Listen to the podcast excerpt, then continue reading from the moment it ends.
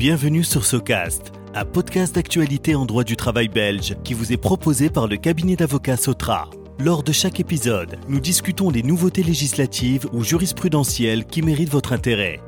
Nous vous souhaitons un moment agréable et instructif.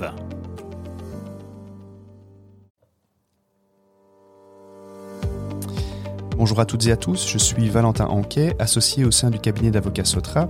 Je suis heureux de vous accueillir pour ce nouvel épisode de SOCAST, notre podcast d'actualité en droit du travail.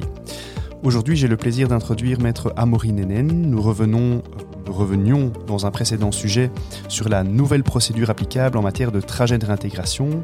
Aujourd'hui, nous commentons la nouvelle procédure en matière de force majeure médicale, régime qui est en vigueur depuis le 28 novembre dernier. Alors, euh, Amaury, tout d'abord, pourrais-tu nous expliquer le contexte dans lequel cette modification liée donc à la force majeure médicale est intervenue? Alors, depuis 2017 et l'instauration du trajet de réintégration 1.0, le recours à la force majeure médicale était subordonné à l'introduction d'un trajet de réintégration. Une fois ce trajet initié, l'employeur ou le travailleur ne pouvait constater la rupture pour force majeure médicale que dans les hypothèses suivantes soit lorsque le trajet se terminait par le constat d'une inaptitude définitive du travailleur à exercer sa fonction, avec impossibilité pour lui d'effectuer un travail adapté ou autre dans l'entreprise, soit lorsque le médecin du travail déclarait le travailleur définitivement inapte, mais qu'un tel travail adapté ou autre dans l'entreprise était envisageable et que soit l'employeur rédigeait un rapport motivant son impossibilité d'établir un plan de réintégration, soit le travailleur refusait le plan de réintégration établi préalablement par l'employeur.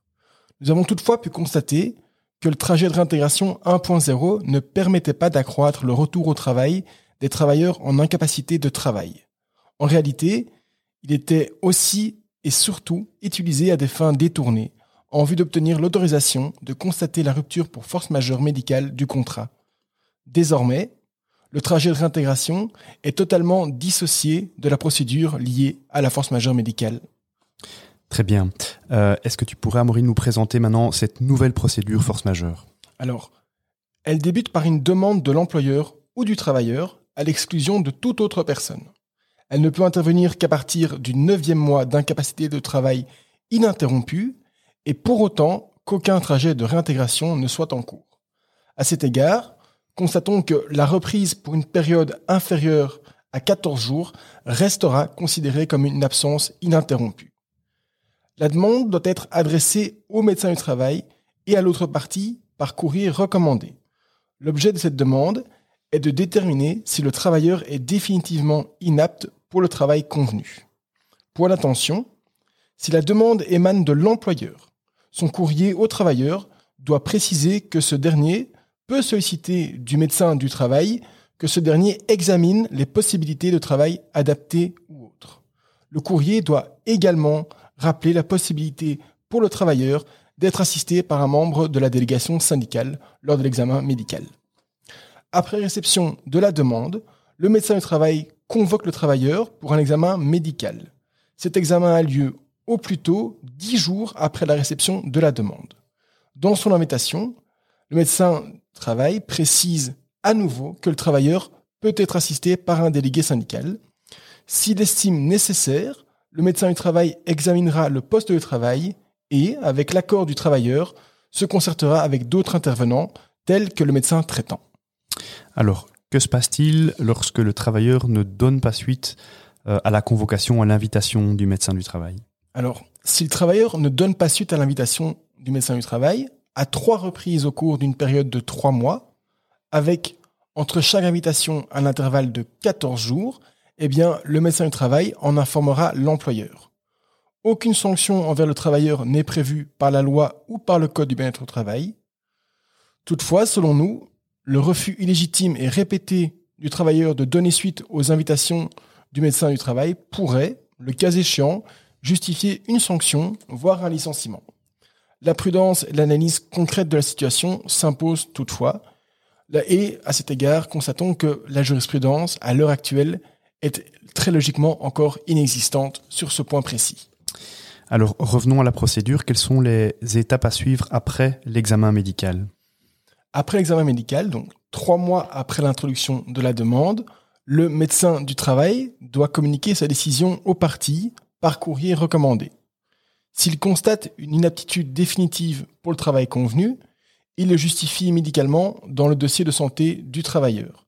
Il communique également sa décision au médecin conseil de la mutuelle.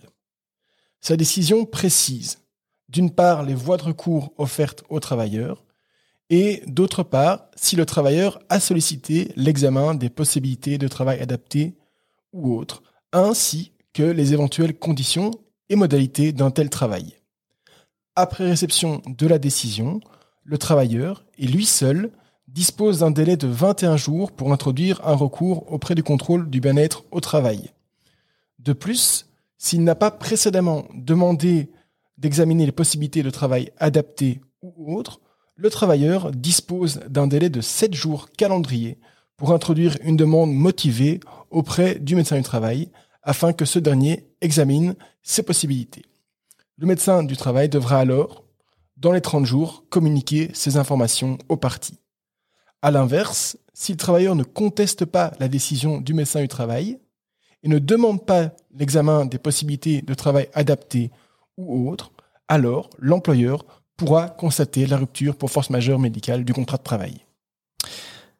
Maurice, que doit faire un employeur lorsque le travailleur est déclaré définitivement inapte pour exercer son travail, le poste convenu, mais que euh, ce dernier a demandé d'examiner euh, les conditions d'un travail adapté ou d'un autre travail. Dans ce cas-là, l'employeur est tenu d'examiner si un tel travail est possible dans le respect, évidemment, des préconisations de, du médecin du travail. Pour ce faire, il va suivre la procédure prévue pour l'établissement d'un plan de réintégration, avec notamment l'obligation préalable de se concerter avec au moins le médecin du travail et le travailleur. L'employeur peut refuser d'établir un tel plan concernant un travail adapté ou autre. Pour ce faire, il établit pourquoi un tel plan est techniquement ou objectivement impossible ou ne peut être exigé pour des motifs dûment justifiés. La loi précise qu'il doit démontrer avoir sérieusement considéré les possibilités de travail adaptées ou autres et que, le cas échéant, un aménagement raisonnable du poste de travail ou des conditions de travail n'était pas envisageable. Après avoir établi un tel rapport, la rupture pour force majeure médicale est alors et seulement possible. Une telle rupture sera également possible si l'employeur établit un plan mais que le travailleur refuse celui-ci. Si la procédure dont nous venons de parler ne permet pas d'aboutir à une force majeure médicale, une procédure peut être relancée, mais moyennant une nouvelle période d'absence ininterrompue de 9 mois. Alors, alors, Amaury, dernière question. Quels sont les risques qui sont liés à la rupture pour force majeure médicale? Alors, la procédure permettant d'aboutir à une force majeure médicale est d'application stricte et remplie de pièges. Dans l'hypothèse où l'employeur ne respecte pas des conditions strictes édictées par la loi et par le Code du bien-être au travail, le constat de rupture pour force majeure médicale peut être jugé irrégulier et dans cette hypothèse-là, l'employeur, le travailleur pourra prétendre à une indemnité compensatoire de préavis.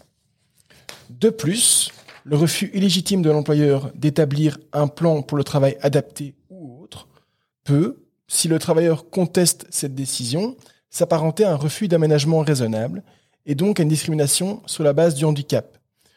Dans une pareille situation, l'indemnité pour discrimination correspondra à six mois de rémunération.